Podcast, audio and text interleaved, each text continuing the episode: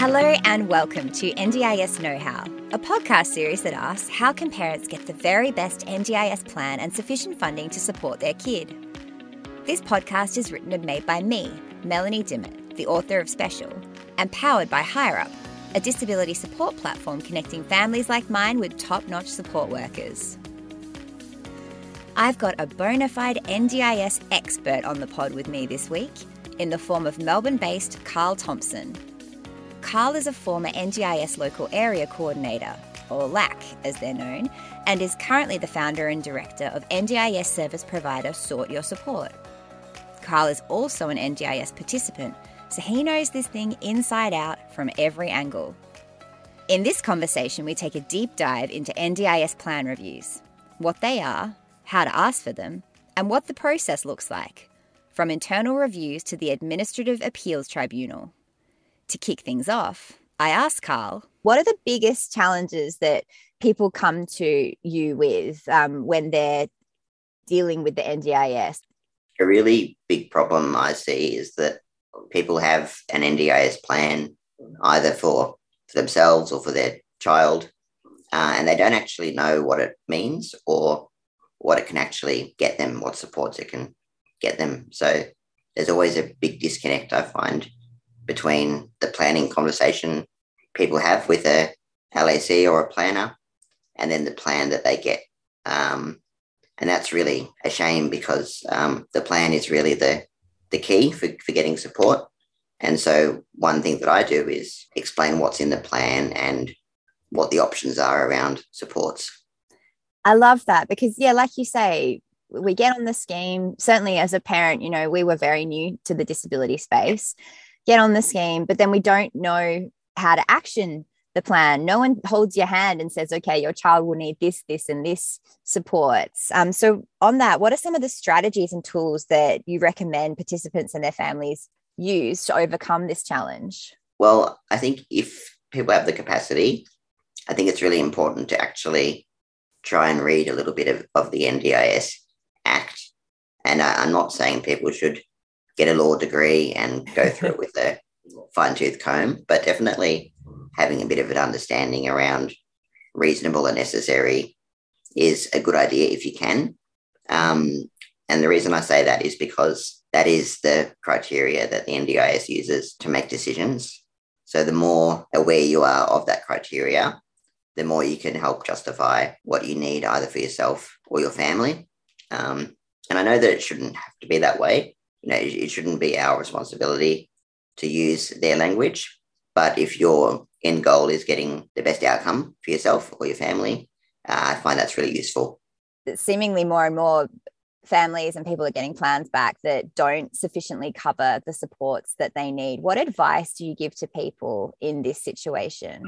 So, again, my advice will be around the language. So, with the NDIS, there are different types of plan reviews. So, off the top of my head, there's a scheduled review, there's unscheduled reviews, there's internal reviews. So, knowing what type of review you're after is really important because that determines the way you ask the NDIS for the review and ah. also determines what evidence you might need to collect from your therapists or your supports so knowing what type of review is probably my number one tip. And then the other tip around that would be once you know what type of review you need or you want, then make sure you try and get the evidence to substantiate and to kind of prove what you need or what you think you need for your child. Um, and often involves getting reports from therapists. Um, and I know sometimes they can be a little bit difficult to read or they might be a little bit sensitive to read as a as a parent or as a person with disability.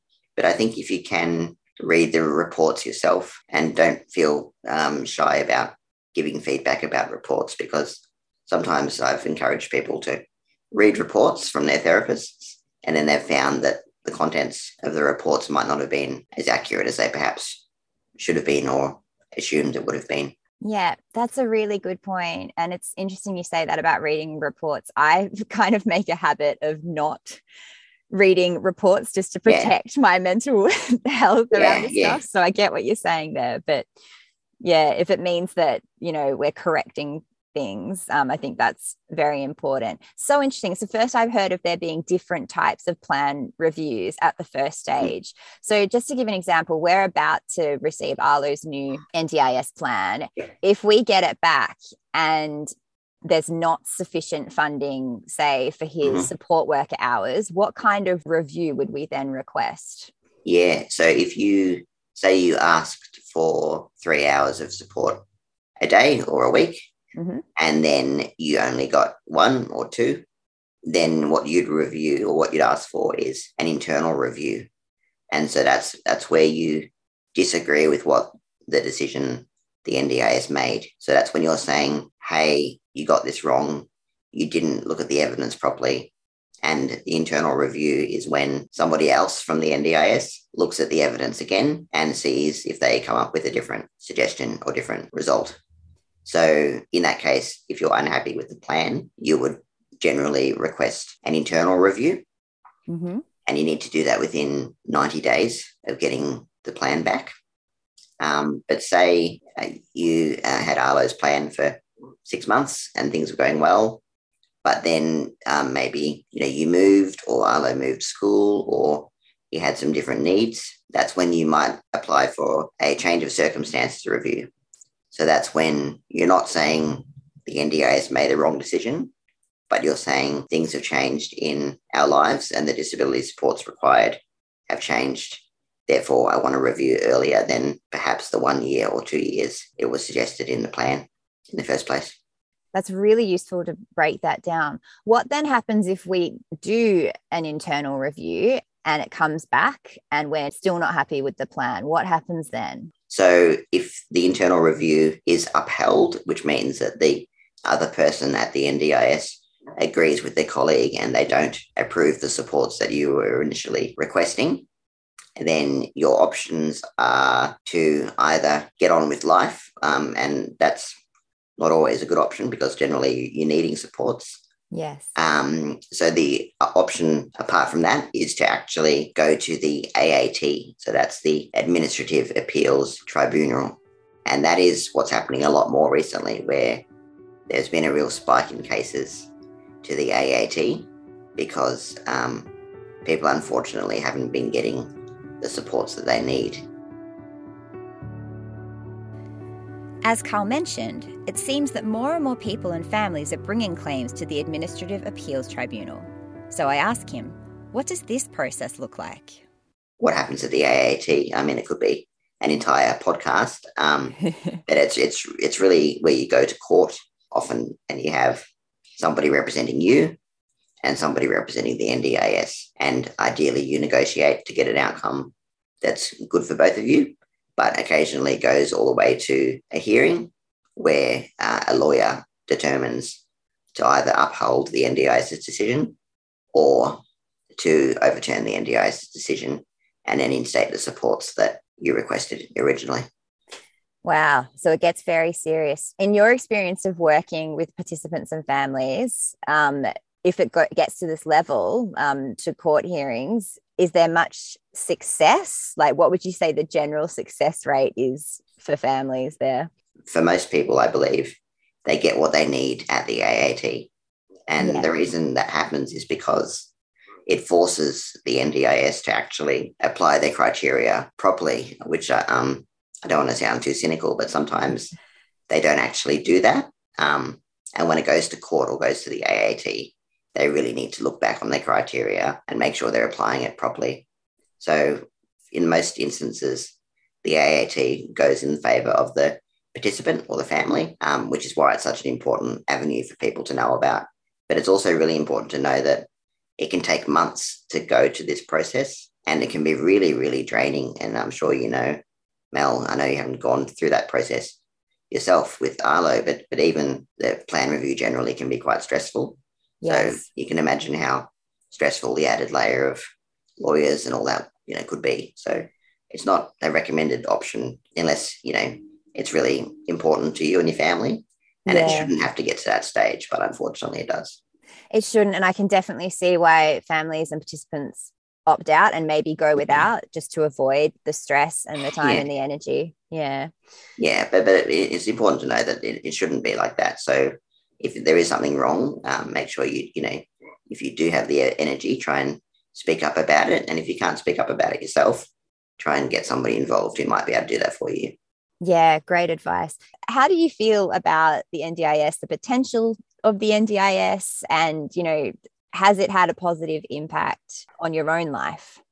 Yeah, definitely. It, it's it's honestly been great for me, and I think that's why I'm so passionate about trying to help others so they have a good experience as well. Um, so, you know, the whole idea around the NDIS is helping level the playing field. So, giving people like myself and and Arlo and everyone else support they need to live a more ordinary life. And the phrase "ordinary life" is a little bit funny because it doesn't mean you know, the NDIS doesn't make your life extraordinary. It should just level the playing field. Um, and for me, it, it's been great because it allowed me to move out of my family home. Um, so I was lucky enough to, to, you know, to buy a house, um, not with the, the NDIS, but I was lucky enough to buy a house. But I couldn't move into it because I didn't have enough support worker hours pre NDIS. So I had this house um, kind of just sitting there. Um, but when I got my appropriate NDIS plan, I now had enough support hours to be able to move out into the house. And I think that's a, a good example of of how it should be. You know, it's um I wasn't asking for government handouts to um to buy a house. I was just wanting the support hours I needed to to actually be able to um to be me and to Yes. live my life. Yeah.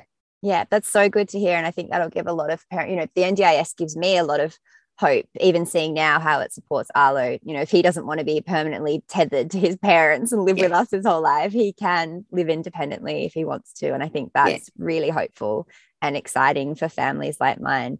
it's important to remember that the NDIS is here because of people with disability and because of parents, you know, of, of people with disability. And so, you know, you should never feel feel bad or feel guilty for requesting support. It's something that, you know, is here to, to help make our lives better.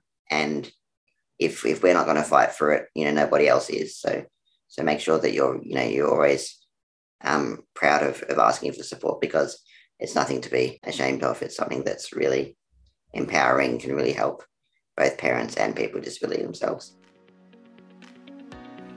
In the show notes, you'll find a link to Sort Your Support, where Carl and his team are on call to help problem solve any issues you or your family are having while navigating the NDIS. Thank you to Carl for this very informative chat, and also to HireUp for supporting me in making this podcast. If you want to learn more about how to get the most out of your kids' NDIS plan, why not come along to HireUp's Navigating the NDIS webinar series on the first Tuesday of each month? To register, check out hireup.com.au forward slash events. Thanks for tuning in to NDIS Know How, and I'll catch you again soon.